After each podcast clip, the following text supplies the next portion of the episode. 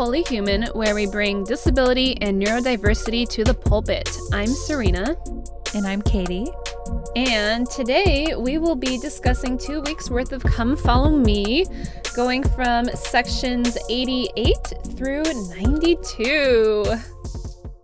Yes, and we are members of the Dialogue Podcast Network.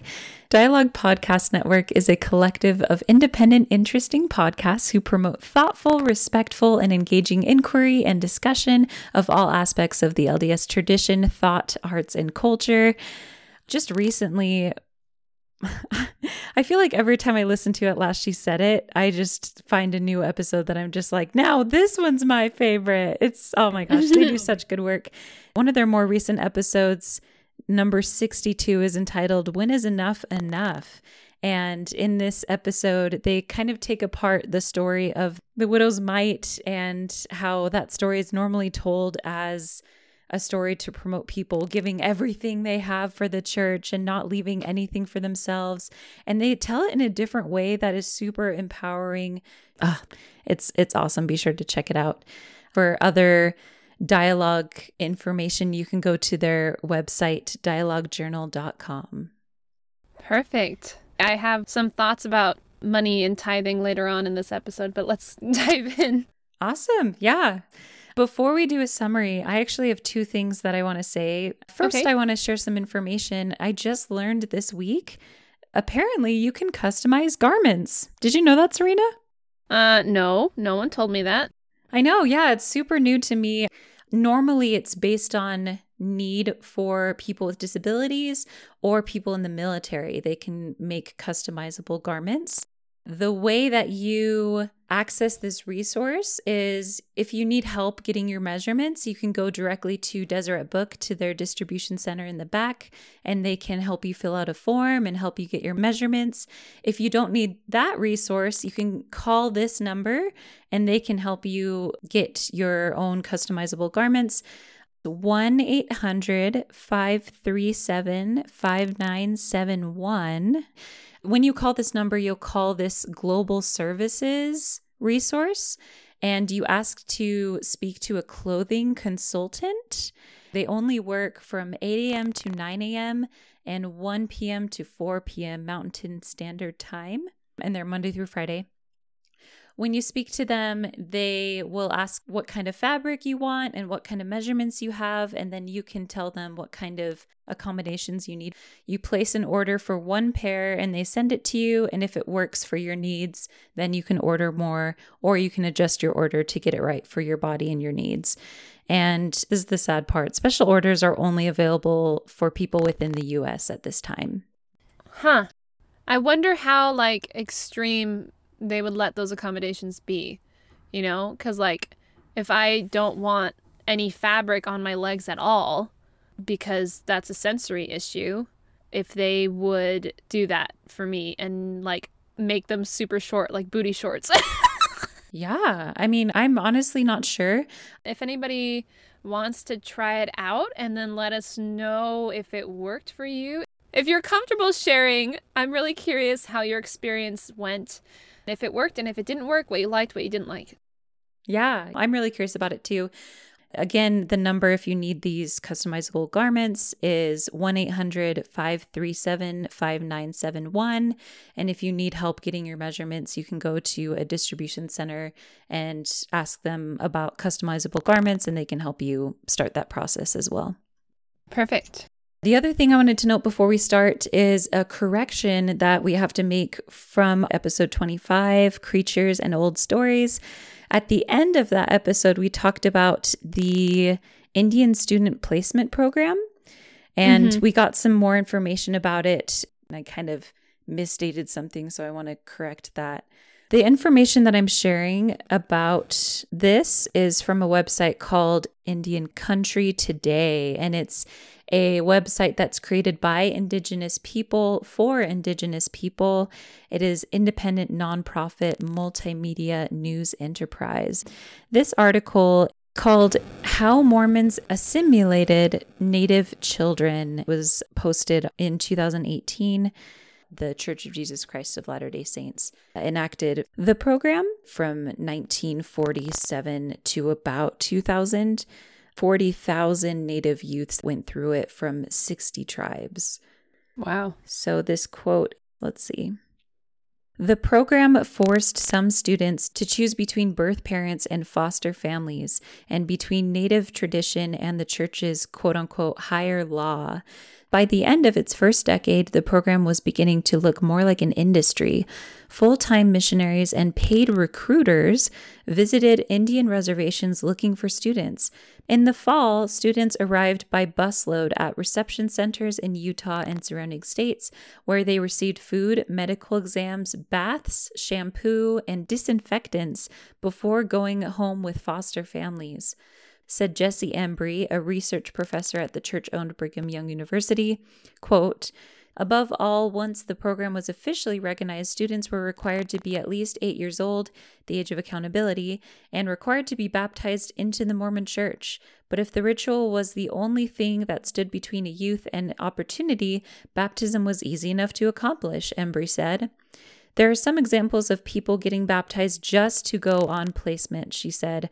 Host families would joke that children came in with wet hair, that they were baptized just before getting on the bus.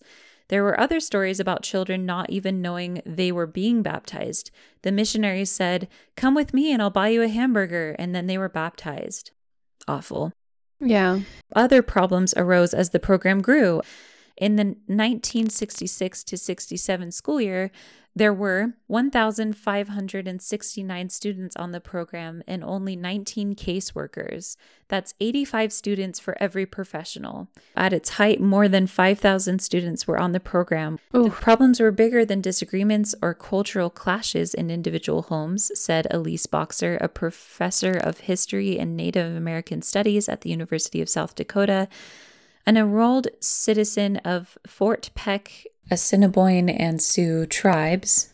Boxer is also an active member of the Mormon Church. She completed her dissertation on the Mormon concepts of whiteness and indigenous identity.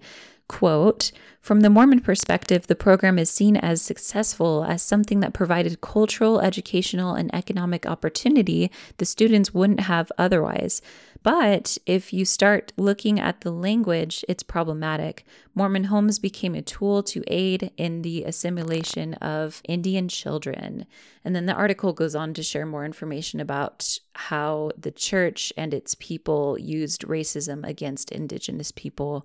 Anyway, I wanted to share that and just share specifically that we didn't address the fact of how some students in this program were required to be baptized against their parents' will. They weren't aware that they were being hmm. baptized. Mm. And then they were not allowed to participate in their own traditions during the school year. And then when they returned home, they felt disconnected from their community, is what I'm understanding from these stories that are shared. Really problematic part of our history. And it just happened 50 years ago in the church. Well, it stopped happening, what, 20 years ago? Yeah. And thank you to Maggie Slight for sending us more information about that. Yeah, thank you for mentioning that. Yet another thing that we have to start talking about in the church. But anyway, should we get into Come Follow Me now? yeah. Let me just summarize the sections really quick okay. and we'll jump in. Section 88 is revelation given after high priests at a conference asked the Lord to reveal his will about the upbuilding of Zion. The revelation is mostly about the afterlife. 89 is the word of wisdom revelation. 90 is more revelation about establishing the first presidency, and it includes temporal things like housing. 91 is revelation during the Bible translation that Joseph did about the Apocrypha. Oh. And then 92 is revelation given to Frederick G. Williams about the United Firm. Okay.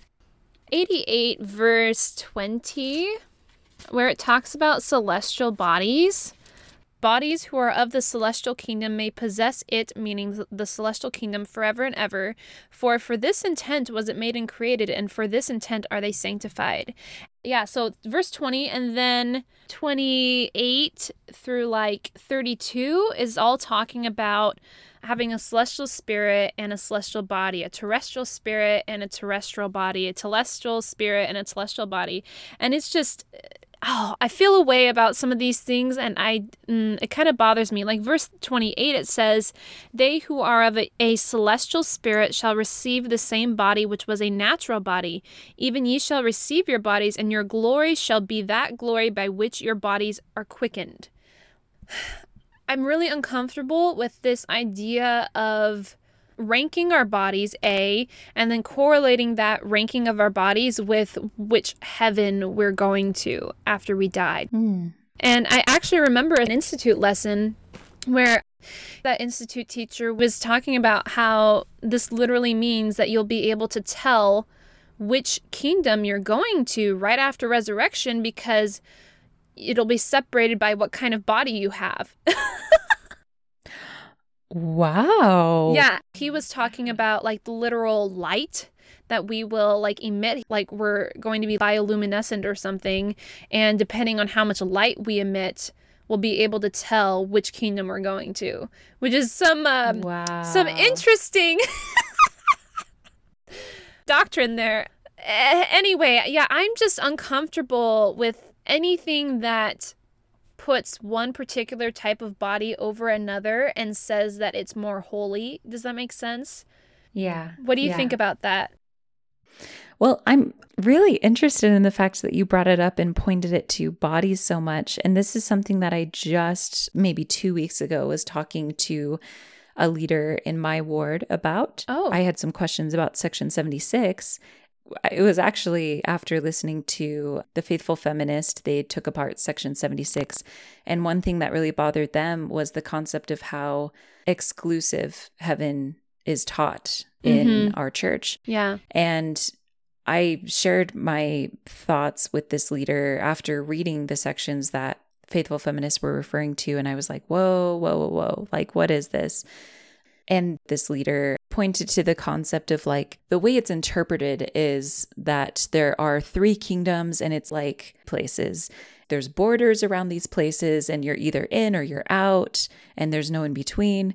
And this leader talked about how he's read the scriptures so many times and just never liked that, never liked that it's so exclusive and you're either A, B, or C and that's ranked. And he said in reading these sections, he noticed the word body over and over again. And for him, he interpreted it as how the celestial glory is in us, it's in our bodies, and how depending on how we feel that day, how we want to act, our choices, even in heaven, how we can be glorified telestially one day and how we can be glorified celestially one day and how that can change because when we progress in the afterlife it's not a linear like up direction. We are learning and growing and that's going to take some ups and downs right it's interesting to hear your thoughts on it too on how still like ranking bodies can be a harmful thing. But i think if you bring in the concept of like how we ourselves are constantly changing and coming to a greater understanding of ourselves and our place in god's plan like how that can be a little more affirming of diversity if you put it on the body rather than a place that our bodies will dwell. I like certain things about this man's theory. I like the fact that he looks at growth not in a linear fashion, which is also something that we talked about last episode. But yeah, you're yeah, right. Yeah. I still don't like the association between a body and one being better than the other, you know? Even if it's day to day, I feel like I mean, we all for a lot of us our, our bodies already change day to day because our disability that that fluctuates from day to day and that's really common yeah. Yeah. I think it's kind of cool to think about how even now, at times, we're more authentic to ourselves than other times. Like sometimes we're pressured to act a certain way or present a certain way, be a certain kind of person to be able to fit into this church or in society in general. And maybe you could go as far as to read it that way. Like, the more that you're authentically yourself in life, that's a more celestial representation of you at that time. Yeah. and you go in and out of that depending on whatever circumstance you're in if whether it's pressure or abuse or just the way that you're taught and I don't think that that's linear either. I think that there's times where I'm more empowered to be myself and then I regress for whatever reason. So maybe it's connected to that, that we're finding our true identities, our place in the afterlife, which will be incredibly diverse from other people. Yeah. At last, she said it. They've talked about how they are like introverts and they are not interested in leadership and presenting heaven like priests and priestesses. You know, you're in charge of things and you will be creators. And they're like, that's not heaven for me. I don't like being a leader. Like, we all will have different places in heaven that makes sense for us, that we belong in based on our identities and what we like. I think that there is a way to read this concept in a really affirming way, but you kind of have to like suppose a lot of your own beliefs on it, which obviously can lead mm. people in a lot of different directions. So, yeah. I definitely have my own beliefs on these things that I don't think will be taught from the pulpit, maybe yeah. ever but I can still feel the spirit when I'm identifying these beliefs that I have. And I'm not saying I know the truth. I'm not saying I know everything mm-hmm. and I have the right answer, but I think if you read these sections and come to your own conclusions and feel the spirit when you come to those conclusions, I don't think there's anything wrong with that personally. Yeah, I love all of what you just said. And speaking of something affirming, I just wanted to go back and talk about verse 15 really quickly because I think it ties in really well in section 88, which says, The spirit and the body are the soul of humans. I'll say humans. But yeah, our, our spirit and our bodies are our souls. Eh, to say that you think that my body should be a certain way in the afterlife, if it's not true to me, then that's literally like you're trying to edit my soul. Mm.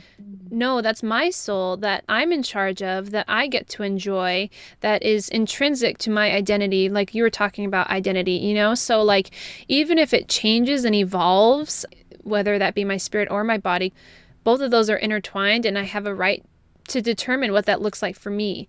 Yeah when we discover what our soul actually is, that's us discovering our identity. Like, how does my spirit align with my body? And that's my soul. Like, that is a divine thing when you discover that. And I think that that's a journey for a lot of people. And yeah. when people throw hurdles in your path to discover that, if they don't believe that your body should be a certain way, you're putting hurdles in my path to discovering what my soul is. That's like eternal oppression that we're talking about when you're questioning mm. people's identities.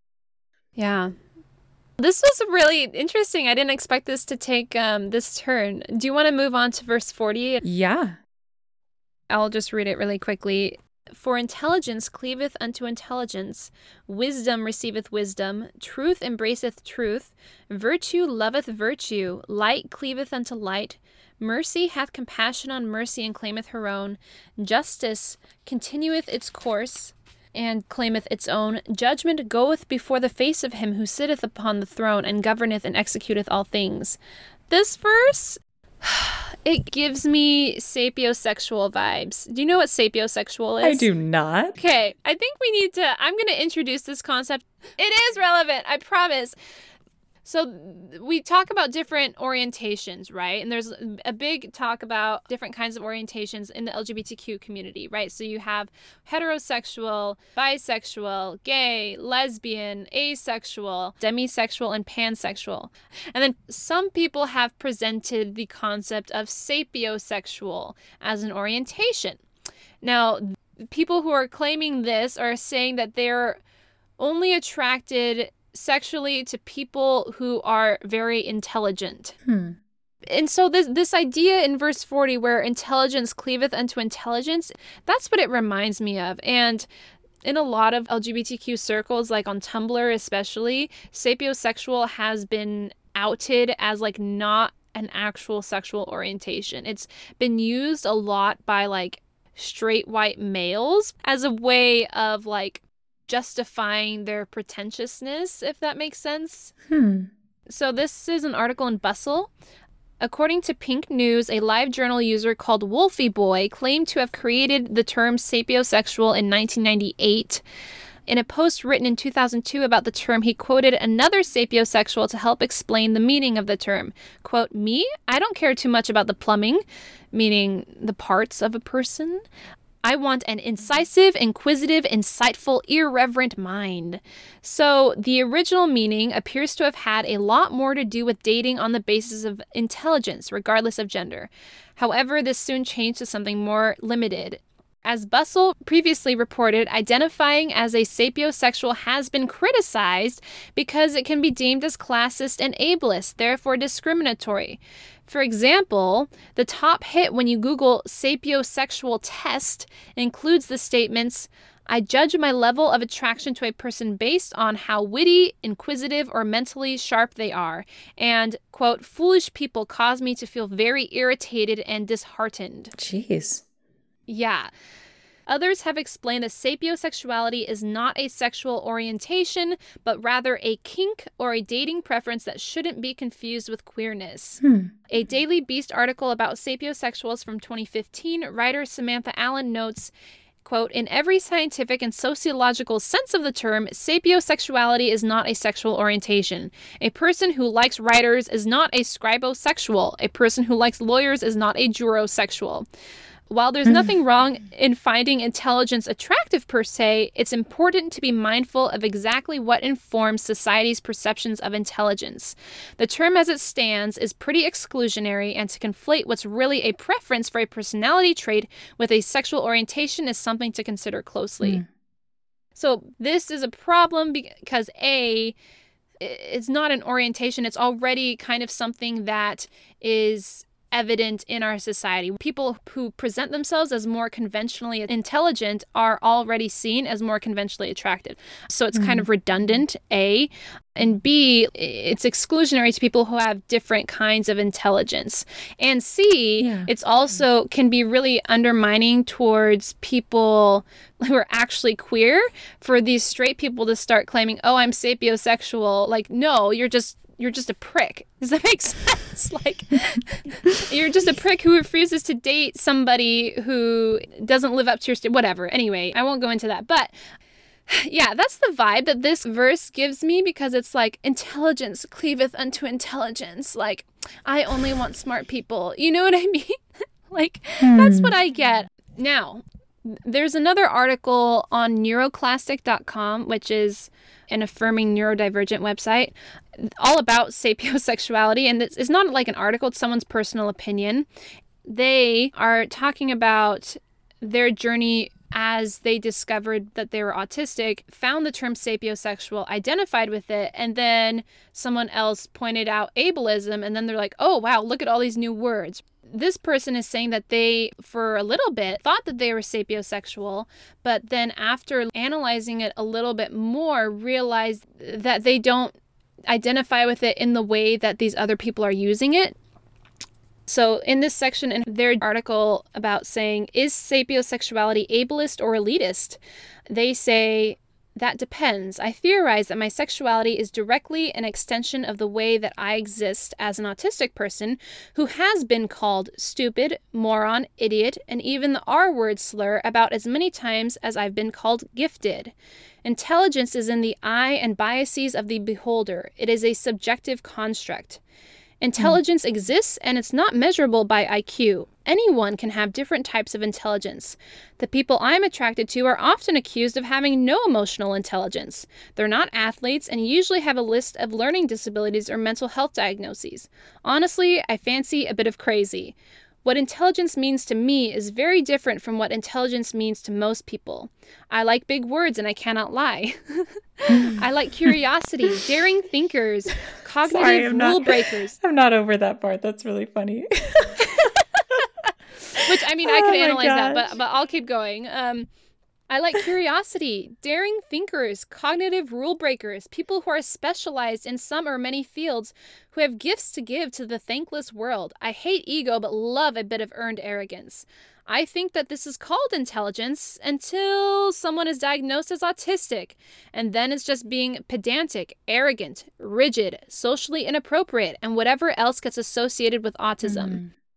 So sh- this person makes a case that they identify with sapiosexuality in the extent that it explains the way their autism interacts with their attraction, I guess. However, I don't think that neurotypicals who are using this term are meaning it that way. They're using it in an ableist way, saying mm-hmm. that people who don't live up to certain arbitrary measures of intelligence, which many autistics will not, if you're going by neurotypical standards, are not attractive. So I guess my point is, and I'm closing up on this little tangent now, I agree that like things cleave unto like things, like this verse 40 says, intelligence cleaveth unto intelligence. However, I disagree with stating intelligence as an objective thing. And I would even say that neurotype cleaves unto neurotype to some extent. Mm. Like, I, as an autistic person, am really attracted to people who are very similarly autistic and also more than that who are comorbid and cluster B diagnoses like me. And so I guess I consider this verse true to that extent. However, because intelligence means different things to different people, like the quote smart people that I'm attracted to are all mostly autistic and have been called dumb or stupid or lacking social intelligence in some ways, that doesn't mean that that's the way it should be or has to be. Like, it doesn't mean we should extend this kind of like like cleaving unto like beyond like personal partner choices to like an entire like freaking system of heaven. Does that make sense? Yeah, that's interesting. And I would add neurotype cleaveth unto neurotype. I think that makes sense on the marginalized side. Like if you're taught mm-hmm. that you are wrong and you meet other people that are taught that they are wrong, you're going to understand each other very well. Yeah. I would say for neurotypicals who we're the ones that are taught like we're the right way we're normal quote unquote normal uh-huh. like don't say oh i'm neurotypical so i cleave unto neurotypicals like i mm. i naturally connect with neurotypicals better and i should just have friends that are neurotypical like no you need diversity yeah. in your life you need people that think differently than you because they will contribute to their life not as like oh, you should accept them because that's giving grace to them. Like, no, they're going to be impactful in your life in a lot of different ways. Mm-hmm. Yeah, I think that was a great addition. And what did you want to say about 41? Yeah, 41. Um, I really loved 41. Let me read it really quick. I'm going to change it to just say God instead of He. God comprehendeth all things, and all things are before them, and all things are around them and they are above all things and in all things, and is through all things, and is round all things, and all things are by them and of them, even God forever and ever. And this, oh my gosh, I loved this verse because it made me think about like, of all of God's creations and all the power that God has with their creations, how God is still aware of each of us individually. Like, that's what this verse is saying to me. Our heavenly parents are aware of us and care about each of us individually. And don't let your brain tell you lies that say that you don't matter or that your life has no meaning, because that's impossible. You are loved and you matter to our Creator. Our divine parents know your soul and your heart, even as you're learning and growing. Despite mm-hmm. the vastness of all creation, you matter to them. And if you don't know about that, pray about it. Seek to find evidence of your heavenly parents' love for you as you are, and you'll find it if you seek that. Yeah. Okay, so verses 51 through 61, there's a parable that's shared. In these verses, the Lord's telling of people that are laboring in a field and they're being visited in turn by the master of the field. So in 51, it starts Behold, I will liken these kingdoms unto a man having a field, and he sent forth his servants into the field to dig in the field. And he said unto the first, Go ye and labor in the field, and in the first hour I will come unto you, and ye shall behold the joy of my countenance. And he said unto the second, Go ye also into the field, and in the second hour I will visit you with the joy of my countenance and also unto the third, saying, I will visit you, and unto the fourth, and so on unto the twelfth. And the Lord of the field went unto the first in the first hour and tarried with him all that hour. And he was made glad with the countenance of his Lord. And then he withdrew from the first that he might visit the second also, and the third, and the fourth, and so on unto the twelfth. And thus they all received the light of the countenance of their Lord, every man in his hour, in his time, in his season, every man in his own order until his hour was finished even according to as his Lord had commanded him, that his Lord might be glorified in him, and he in his Lord, that they all might be glorified. Ah, I loved this parable. Well, I think you could read good and bad things from this parable. I read it as, especially verse 58 and 60, the Lord will visit us in our time and in our season, not necessarily the Lord's time and the Lord's mm. season. God doesn't have to force themselves into our lives. God comes when we're ready or when we consent to receive them. And then in mm. verse 60, that they both may be edified, meaning the Lord and us individually. Like that's the purpose of this visit. There's a benefit on both ends of mm. like receiving each other. I thought that that was so cool. Yeah, that is really cool. I like that. Yeah, and it kind of supports what we shared before about our thoughts on celestial bodies compared to celestial kingdoms how we're received according to our time and our hour instead of necessarily the Lord's. I don't know. I just feel like it's really affirming of diversity and identity. Yeah, it is. Anything else from 88 that you want to look at? I feel like honestly, I could talk about 88 this whole time. yeah. Verses 63 through 65 Draw near unto me, and I will draw near unto you. Seek me diligently, and ye shall find me. Ask, and ye shall receive. Knock, and it shall be opened unto you. Whatsoever ye shall ask the Father in my name, it shall be given unto you. That is expedient for you.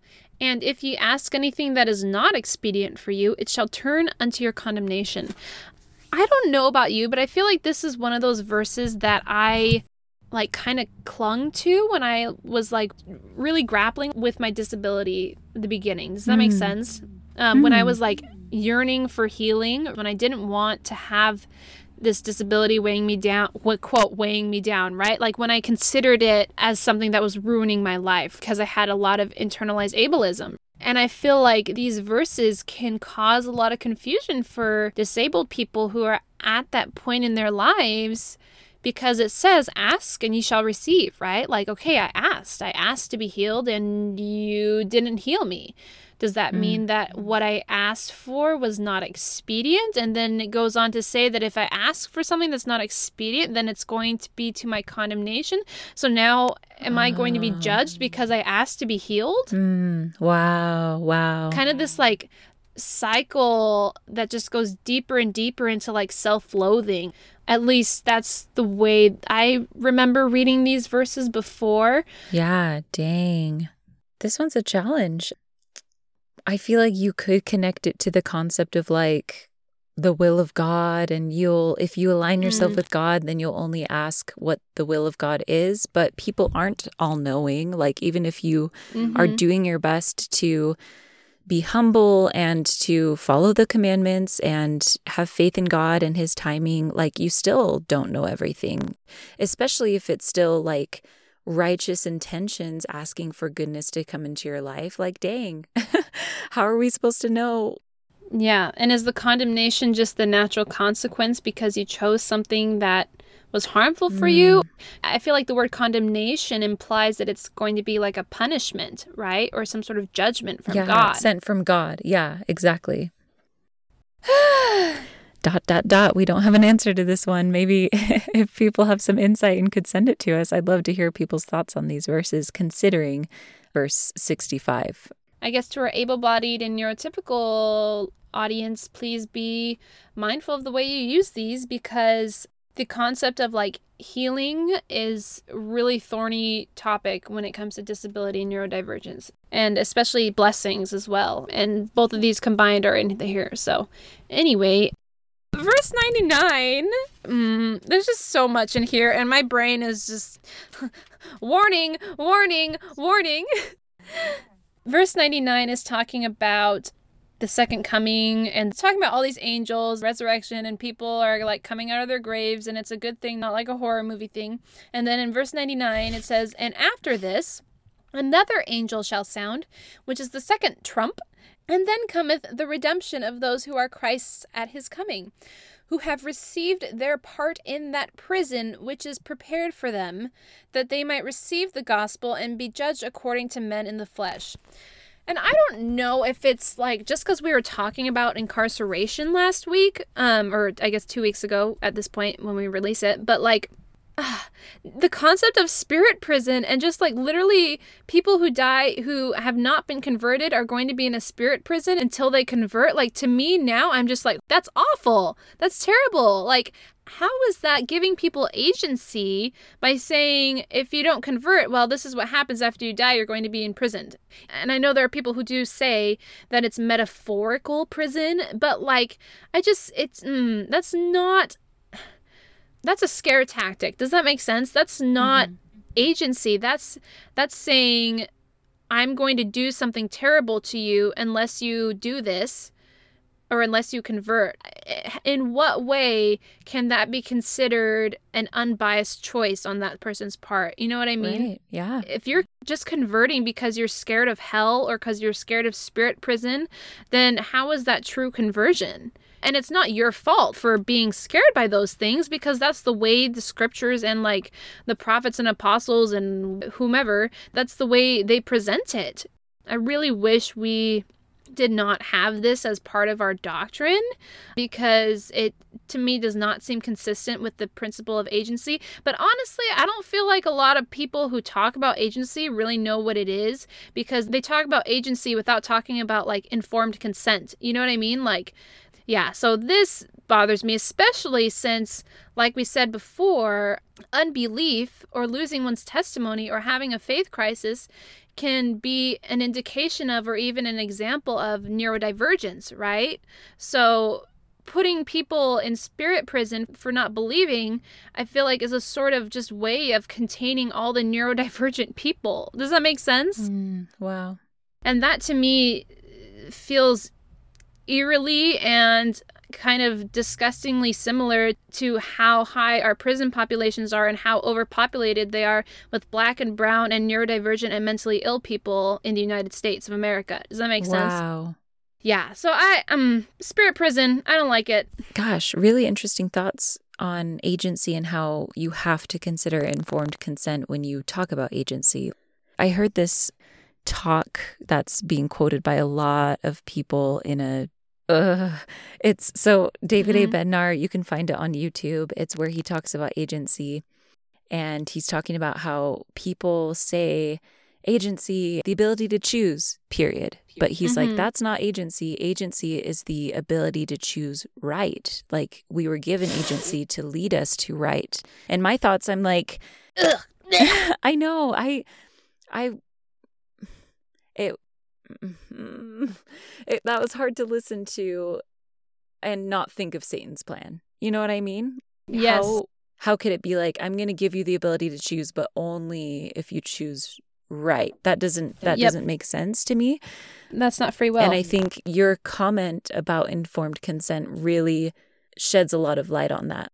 Yeah, informed consent is only one part of it, and it's a big part of it. But the other part of it is we never talk about things that infringe upon agency eh, because, I don't know, maybe we don't bring in enough of the social sciences, in my opinion, into our discussions of theology. Like, we don't talk about how abuse or disability or neurodivergence or, like I said, scare tactics can alter someone's brain and therefore alter their ability to choose or limit their choices, how socioeconomics and race can limit your choices. You know what I mean? Like, mm, it's mm-hmm. this is a whole thing. I mean, yeah, we talked about it in the Indian student placement program how you're given all of these benefits, like you're given food and education and place to stay and kind of like a grant to send your kid to this program of course there's going to be a huge number of people applying for this program without actually knowing okay it's like a conversion tactic for the church mm, you know? mm-hmm. like is that really a choice? Is that actual agency? And well who took away the food and the shelter and the resources from the indigenous peoples of america in the first place? It was the colonizers to put them in that place. Yeah yeah. Yeah, yeah. so like you're going to take it away take away someone's resources so that they can live and then say, I'll only give it back to you if you convert and become exactly like me, but not as good as me. Yeah. You know, like, wow. mm, nope. Anyway, one more thing before we move on. I think that our generation and the generation under us, Gen Z, I think we as a whole are really stepping away from a fear based God and yeah. trying to point out the facts of like, okay, we say that everyone belongs in our church. We say that God is a loving God and that he has unconditional love. But when we put that into practice, that's seen as radical. And mm. the concepts of like a fear based God or a fear based religion are still really strong in our church. And I'm hoping it's an actual shift and not just like a trend. small group of, yeah, a trend, because I feel like we'll be able to better embrace what we actually teach once we make that shift. That's yeah. why we still see it reflected in our scriptures, especially like Joseph was influenced by a fear based God based on his time. Like that's what religion mm. was at that time. And we're going to see it in our scriptures today. And that's why we still teach it today in our church because we're reflecting on scriptures that were written at that time. Hmm. It makes me think of section 90. There's a lot of things about idleness in here. Mm. And it just made me think of the Protestant work ethic and how much like is it really influencing our scriptures and our church nowadays, right?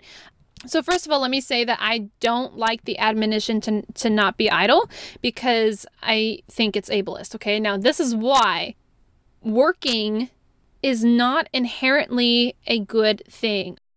And this might blow some people's minds, but being super busy all the time, making money, and like hustling is not an objectively good thing.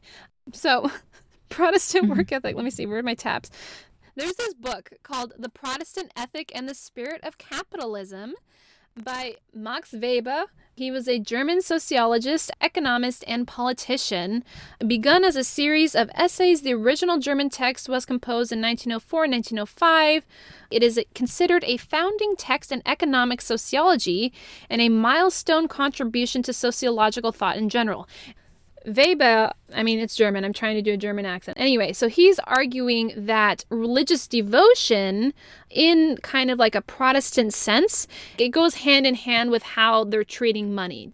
To illustrate his theory, Weber quotes the ethical writings of Benjamin Franklin. And this is what Benjamin Franklin said Quote, Remember that time is money. He that can earn ten shillings a day by his labor and goes abroad or sits idle, one half of that day, though he spends but sixpence during his diversion or idleness, ought not to reckon that the only expense. He has really spent or rather thrown away five shillings besides.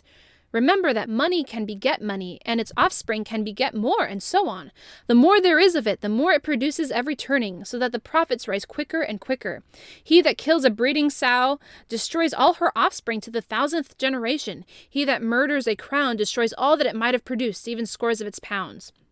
So Weber, and I'm reading from the Wikipedia article about Weber's book notes that this is not a philosophy of mere greed, but a statement laden with moral language. Indeed, Franklin claimed that God revealed the usefulness of this virtue to him, to emphasize the work ethic in Protestantism relative to Catholics, Weber notes a common problem that industrialists face when employing pre capitalist labors. Agricultural entrepreneurs will try to encourage time spent harvesting by offering a higher wage, with the expectation that laborers will see time spent working as more valuable and so engage it longer. However, in pre capitalist societies, this often results in laborers spending less time harvesting. Laborers judge that they can earn the same while spending less time working and having more leisure. He also notes that societies having more Protestants are those that have a more developed capitalist economy. It is particularly advantageous in technical occupations for workers to be extremely devoted to their craft. To view the craft as an end in itself or as a, oh, here's a fun word, quote, calling Oh, would serve this need well. This attitude is well noted in certain classes which have endured religious education. It's not limited to Western culture. Wait, I'm, I'm picking out stuff. So Weber traces the origins of the Protestant ethic to the Reformation, which was started by a major movement within Western Christianity in the 16th century that posed like a challenge to the Catholic Church, right? So you think of like Martin Luther, right? So before the Reformation, the Roman Catholic Church assured salvation to individuals who accepted the church's sacraments and submitted to clerical authority, right? So literally like they would have to pay money and they would get a thing back that says, "Yeah, you're saved," or your sin or that particular sin is forgiven. Does that make sense? Mm-hmm. Back then. Uh, I know that I'm speaking very generally, and I'm probably making some mistakes in my accuracy because I'm trying to remember my one institute class of Christian history. Anyway, basically, Weber is saying before the Reformation, that's how people were assured of salvation. They had this like physical thing that they could hold on to, which again, they had to pay money for, which showed them that they were saved. But after the Reformation, the people who were Protestant rebelled against that. They didn't want to have their salvation tied to paying the money. But from a psychological viewpoint, and I'm quoting the Wikipedia article, the average person had difficulty adjusting to this new worldview, and only the most devout believers or, quote, religious geniuses within Protestantism, such as Martin Luther, were able to make this adjustment. In the absence of such assurances from a religious authority, so like those physical tokens, Weber argued that Protestants began to look for other, quote, signs that they were saved. Calvin and his followers taught a doctrine of double predestination, in which from the beginning God chose some people for salvation and others for damnation. The inability to influence one's own salvation presented a very difficult problem for Calvin's followers in the thought of Weber, who considered Calvinists to believe it an absolute duty to believe that one was chosen for salvation and to dispel any doubt about that. So, therefore, the lack of self confidence was evidence of insufficient faith and a sign of damnation. So, all this to say, self confidence took the place of like priestly assurance of God's grace, and worldly success became a measure of that self confidence. Do you see where this is going? Mm-hmm. See how this is like wow. one thing leading to another? Okay, and then it, it, it kept evolving, and so much that a vocation from God was no longer limited to like a priest or clergy or church, but could apply to any occupation or trade.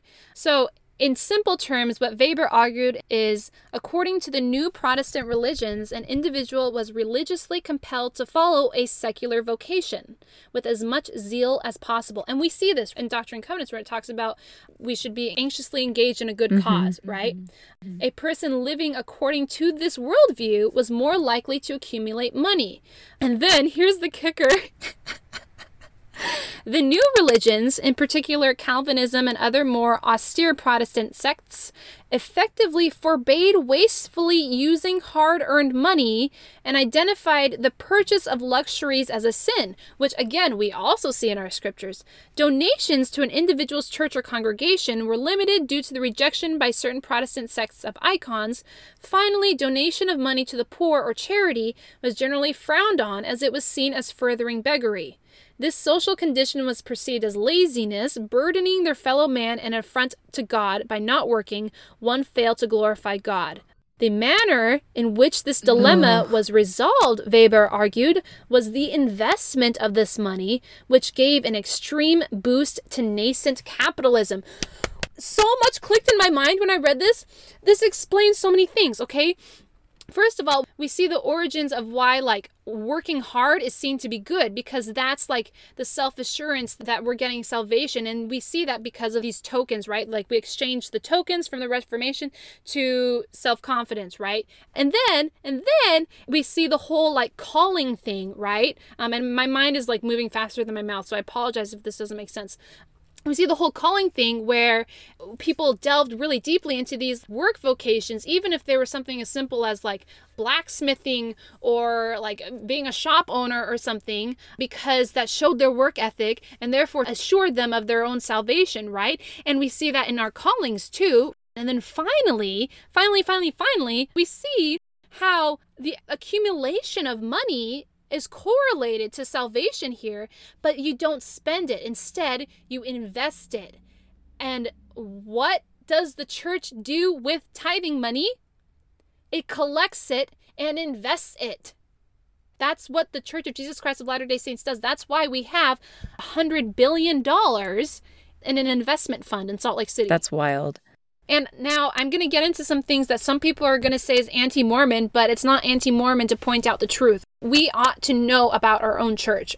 So, a couple years ago, there was a whistleblower complaint filed with the IRS that alleged that the LDS Church funneled member tithes into EPA, a nonprofit supporting organization controlled by the church, and amassed more than $100 billion in owned assets under management over 23 years.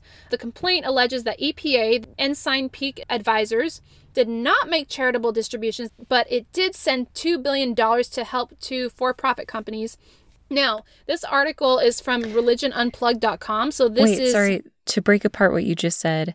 The church is giving tithing money to a nonprofit who's not giving that money to the poor, but that nonprofit is giving money to for profit businesses. Is that right? Exactly. And the church owns this nonprofit it's it's it's managed by the it's a it's a management company. Does that make sense? Okay. It's a it's a an investment management company. And then this article is saying that the church declined to respond for a super long time after this whistleblower complaint, and then they finally released a statement that says that the vast majority of these funds are used immediately to meet the needs of the growing church, including more meeting houses, temples, education, humanitarian work, and missionary efforts throughout the world.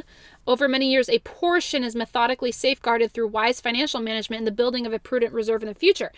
However, this is not true. It's the opposite. The most of it is going towards this investment fund. And the Wall Street Journal found that employees of this firm, of this EPA, signed lifetime confidentiality agreements. And most employees were no longer told the assets under management figures for the firm. So, like, the employees are not even told how much money they're managing. Wow. So it's very sketchy. The head of EPA, Roger Clark, indicated to the Wall Street Journal that EPA is a quote, rainy day account to be used in difficult economic times. Some church leaders suggested the fund could be used in the event of an economic or financial crisis.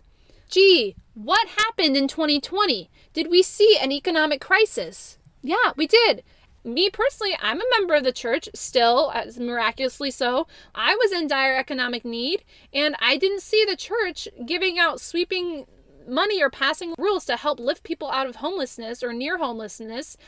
And listen to this The journal reported that LDS officials worried that members might not want to tithe as much if they knew about the massive investment portfolio at EPA, which is true. I don't pay tithing and I consider it a moral thing. I think it's immoral for me to pay tithing at this point.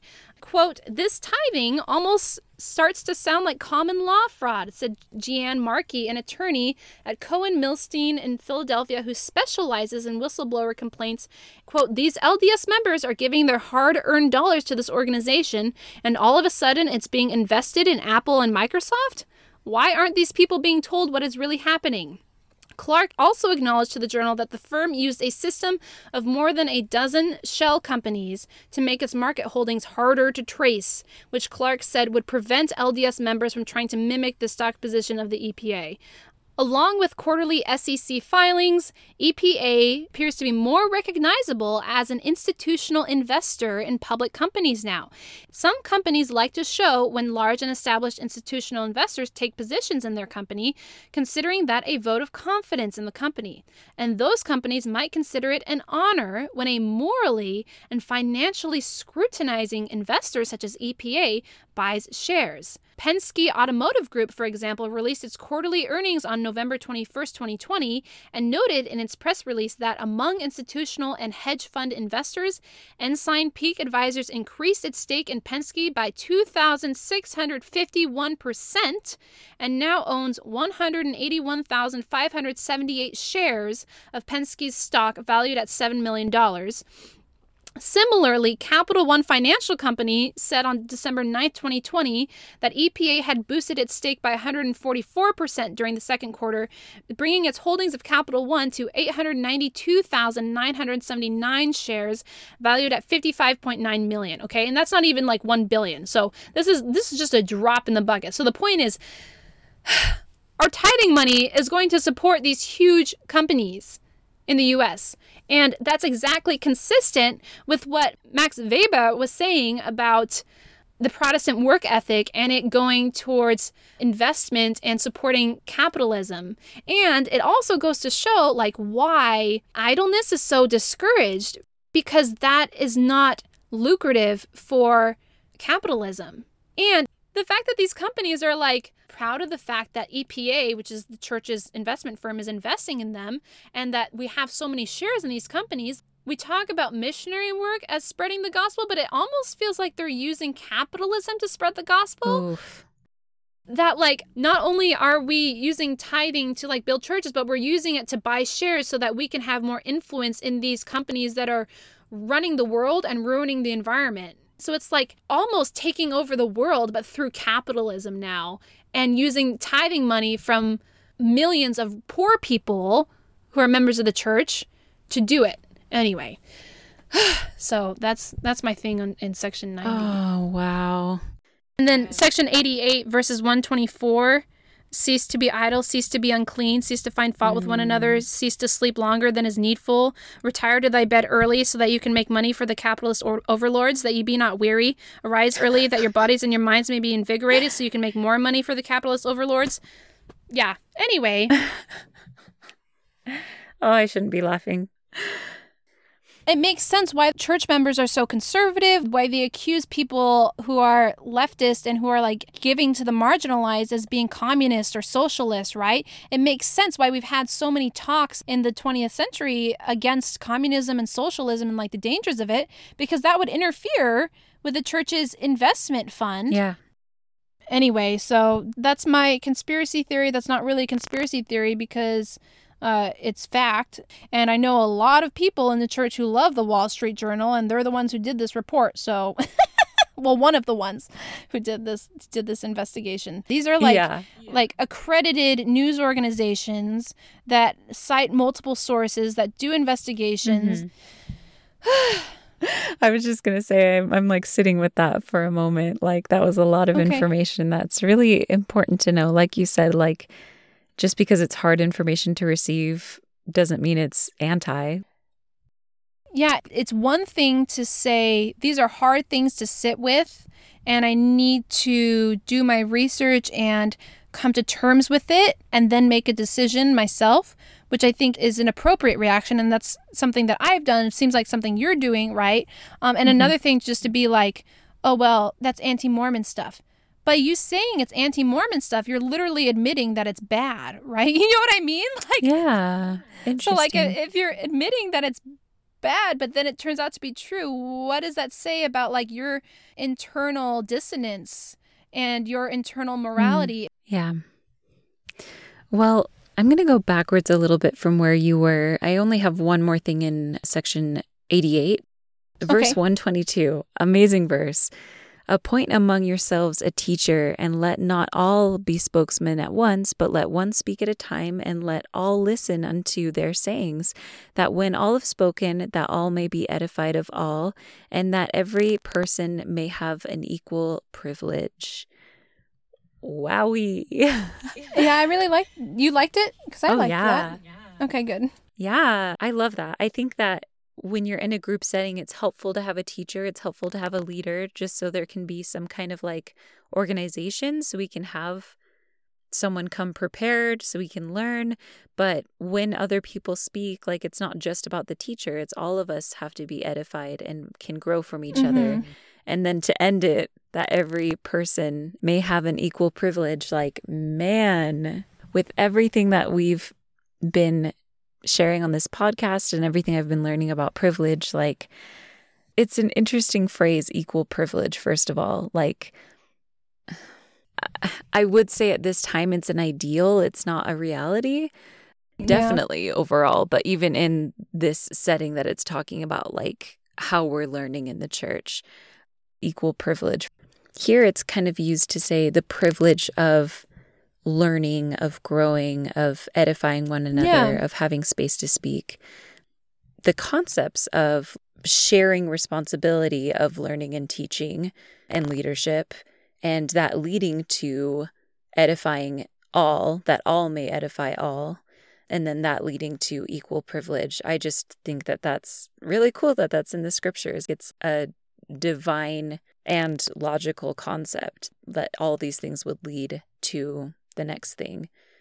Yeah, it's very equalizing, right? That we want to be equitable so that people who are underprivileged can operate and engage in the church to the same extent. Yeah. Underprivileged in a lot of different ways. Yeah. Mm-hmm. Okay. Do we dare jump into 89? oh, word of wisdom. word of wisdom. So when Come Follow Me talks about word of wisdom, it refers to the Saints book as a reference, 1 166 through 68. I just want to read this quote. I thought it was really interesting. The revelation had been declared not as a commandment, but as a caution. Many people would find it hard to give up using these powerful substances, and Joseph did not insist on strict conformity. He continued to drink alcohol occasionally, and he and Emma sometimes drank coffee and tea. When I read that, I, I don't know if I had realized that before that it wasn't a commandment right when it was given and i looked into it a little bit and on churchnews.com they have an article from 1997 it's called word of wisdom is a commandment. It says in 1851, President Brigham Young proposed to the General Conference of the Church that all saints formally covenant to keep the word of wisdom. This proposal was unanimously upheld by the membership of the church. So it wasn't until 1851 that it became a commandment, that Brigham Young was the one to ask in a general conference, the church, should this be a commandment? And everyone voted that it would be a commandment. and I'm like, wow, that's not normally how we receive commandments. Like, let's vote on it again. I wonder, I wonder if we voted again. I I don't think it would be unanimous for sure. and I mm-hmm. also please excuse this cynical commentary, but I was like, how different would the oh, church be if Brigham Young wasn't a prophet? Like, this is just so interesting to me that it was like a gentle caution and then it turned into a commandment that is now literally you can't go to the temple if you don't keep the word of wisdom. You can't be baptized if you don't keep the word of wisdom. Like it's not just a commandment that we don't really refer to anymore. It's an essential commandment to lead to ordinances which ordinances in our church lead to salvation. So i wonder if it's the only commandment to be so significant today that had that kind of foundation. I'm not aware of any other commandments that are so critical to progressing in the church today that were initially not a commandment and then voted upon. You know what I mean? Like it just, I'm yep. so curious on why it was turned into such a big thing. And obviously, I want to state here that it's not like we also interpret it today as like, don't drink alcohol and don't smoke but it's also eat meat sparingly and it has guidance on like grains and like how many of us literally follow the word of wisdom. I would say no very many. few very very few people in the church um it's turned into something like it's such a big thing but what it actually is people don't even follow but we still go to the temple even though we eat meat with every meal you know i don't know if it's yeah if that's the intention i don't know why that's the intention like why it's been interpreted so specifically today ah yeah there's a lot of questions i have with 89 and it's interesting to learn the history of how it's been brought about Uh, what are your thoughts? I'm amused by your Brigham Young comment. I literally like opened up my notes and created a new note that says story idea. If Brigham Young had never been a prophet. oh my gosh, like, I'm gonna write a dystopian novel about that someday, I swear. For swear. real, yeah. I mean, you. I guess the answer is when Joseph passed away, and there was a branch off of the Mm. church. Yeah, the community of Christ. Did you listen to James and Derek's episode with an interview of someone who converted to Community of Christ from our church? Uh, Brittany. Her name was Brittany. Okay, here it is. So, the Beyond the Block episode, It Mattereth Not, Doctrine and Covenants 27 through 29. They interviewed Brittany Mangelson, an elder in the community of Christ, as they discussed passages that are foundational to her faith. Yeah, be sure to check that out for more information. That's really cool that they interviewed someone actually from Community of Christ. Yes. March 15th is the date it was released. Anyway, word of wisdom. Uh, so I'm just going to say my controversial thing here. I think you could interpret the word of wisdom as eugenics. And that sounds a little bit harsh, but um okay, so verse 3 in 89 it says that this principle is given with a promise adapted to the capacity of the weak and the weakest of all saints who are or can be called saints. Does this mean that it's already adapted and does not need any change, or does that mean that we can adapt it according to our disability? But if so, then why are people who are neurodivergent or who have different physical disabilities and can't live the word of wisdom denied temple access. Does that make sense? So so right then and there i'm like yeah you're giving me a nice promise here but i don't really see this in real life about adaptation. And then uh verses 10 through 11. And again, verily I say unto you that all wholesome herbs God hath ordained for the constitution, nature, and use of man, every herb in the season thereof, all these to be used with prudence and thanksgiving. There are uh, some herbs I can think of that um, the church does not want us to use with thanksgiving. And these herbs actually can contribute to people being arrested and sitting in jail for a long time for simply having these herbs. Even after laws change, yeah. Even after laws change. Ugh. And and I, I know that the legal system is different from the church's system, right? But point Right. is, how many times do we have people talk about the word of wisdom in church and then say, oh, yeah, and I smoked a joint last week and it was great? You know what I mean? Like, no, that doesn't happen at church. If you said that over the pulpit, the bishop would pull you aside and be like, we, we need to have a talk. It, Yeah. it would, it would not be taken that way. And yet, in Doctrine and Covenants 89, it says, all wholesome herbs. There's that qualifier, all, which is extremely inclusive, okay? And you can make a case for other things, but I will only stick to the one herb that is most commonly referred to as an herb. So there's that, but that is not technically allowed in the church, even though it is technically allowed in the text. And then verse 13 talking about meat and that it's pleasing that they should not be used only in times of winter or cold or famine. I feel like that can be kind of classist, Hmm. especially for people nowadays who've had their resources taken from them and how capitalism has destroyed our ability to like have healthy food. And I say healthy, I guess is, is in quotes because that means different things to different people. But point is like we don't have a lot of options when we have very limited funds, right? Mhm. I mean, alternatively, you could say, well, I'm constantly in a state of famine because I am living as a poor person in this hyper capitalist world. Mm, mhm. So there's so much like back and forth in this. And then verse 16 all grain is good for the food of man, and as also the fruit of the vine, that which yieldeth fruit, whether in the ground or above the ground.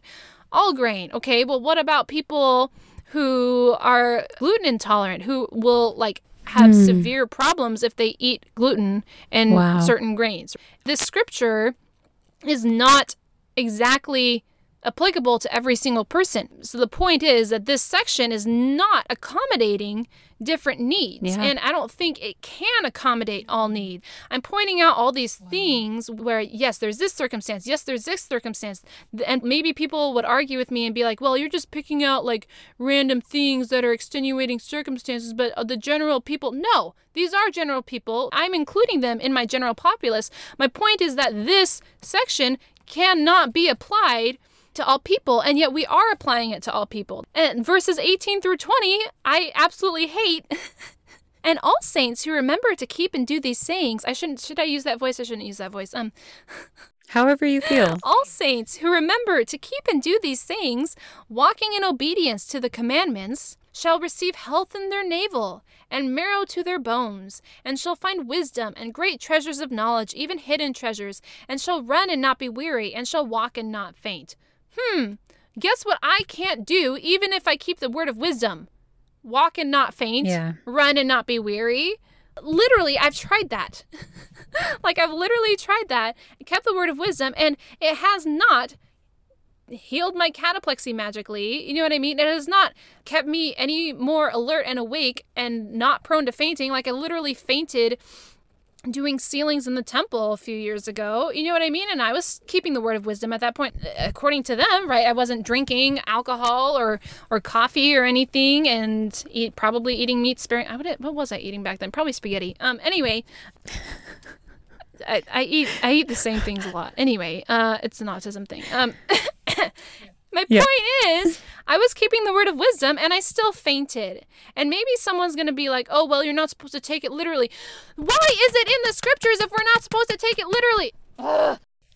Right. I mean, the word of wisdom, like the do's and don'ts, we're supposed to take Uh-huh. literally, but then the promises we're not supposed to take Mhm. literally. Yeah. You can't pick and choose what's literal and what's metaphorical. I've said this before, but yeah, exactly.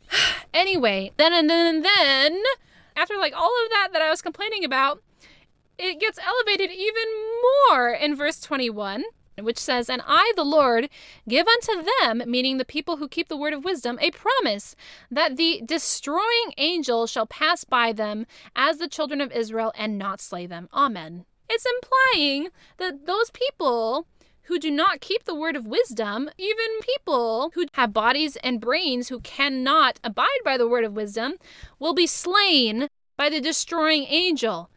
How is this not eugenics? Hmm. Almost spiritual eugenics. If you're too neurodivergent or disabled to keep, or, or how do I say this? Let me rephrase that. If the laws and commandments are set up in a way that are designed for you to fail, and then you will be spiritually doomed or slain if you fail them, then that's eugenics, right? Because then Yeah. you have no disabled or neurodivergent people like that in heaven. And we're taught that only people who make it to the celestial kingdom can have spirit children. So the people who didn't make it, who are quote slain or are doomed or whatever, don't get spirit children, and then you cut off their like eternal line of inheritance basically. Does that make sense? So then we literally see how Yeah. only the Wow. neurotypical and able-bodied people are able to progress and have kids. Anyway, Dang. Reading verse 3, I was surprised that it used the word weak when it's talking about how the principle is given or who the principle is given to. Does it mean like it's given to disabled people or people that are weak minded, Mm. as maybe they would have been referred to at the time? Weak, it actually has a footnote next to it and it pulls the word humility, humble from the topical guide as a reference to this word, which I also find interesting given adapted to the capacity of the humble and the most humble of the saints. Mm. Like, what does that mean? You know, I guess ultimately I'm going back to what you said of like, what does the word adapted here mean? Like, it was changed or it will be changed. Mhm. That Joseph was able to receive this revelation, but he didn't even follow it because it was not as a commandment, but as a caution. Is that the adaptation that it wasn't supposed to be a commandment? Like, I don't, I don't understand that part either. Mhm. Lots of lots of questions, and I have to teach this in Sunday school in like two weeks, and I have no idea how I'm going to teach it.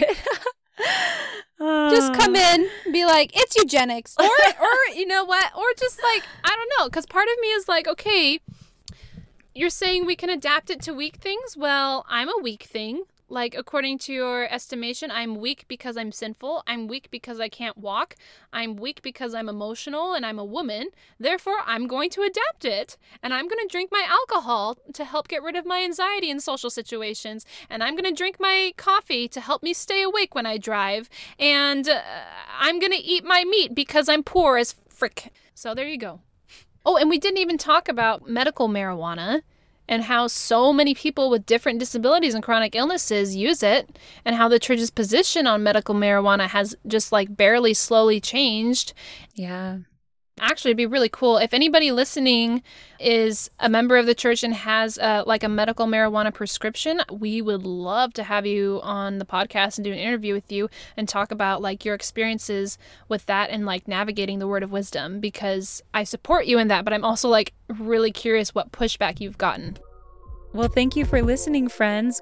Please follow us on Instagram, instagram.com slash wholyhuman, W H O L Y H U M A N. We're also on Facebook, Wholy Human Podcast. And you can read or listen to full episodes at wholyhumanpodcast.com or email us at wholyhumanpodcast at gmail.com if you want to connect with us. We also want to thank Mativ for intro and outro music. We accessed the song through freesound.org. Okay, my brain is done. We've been talking for too long. Our tongues are like. yeah, no kidding.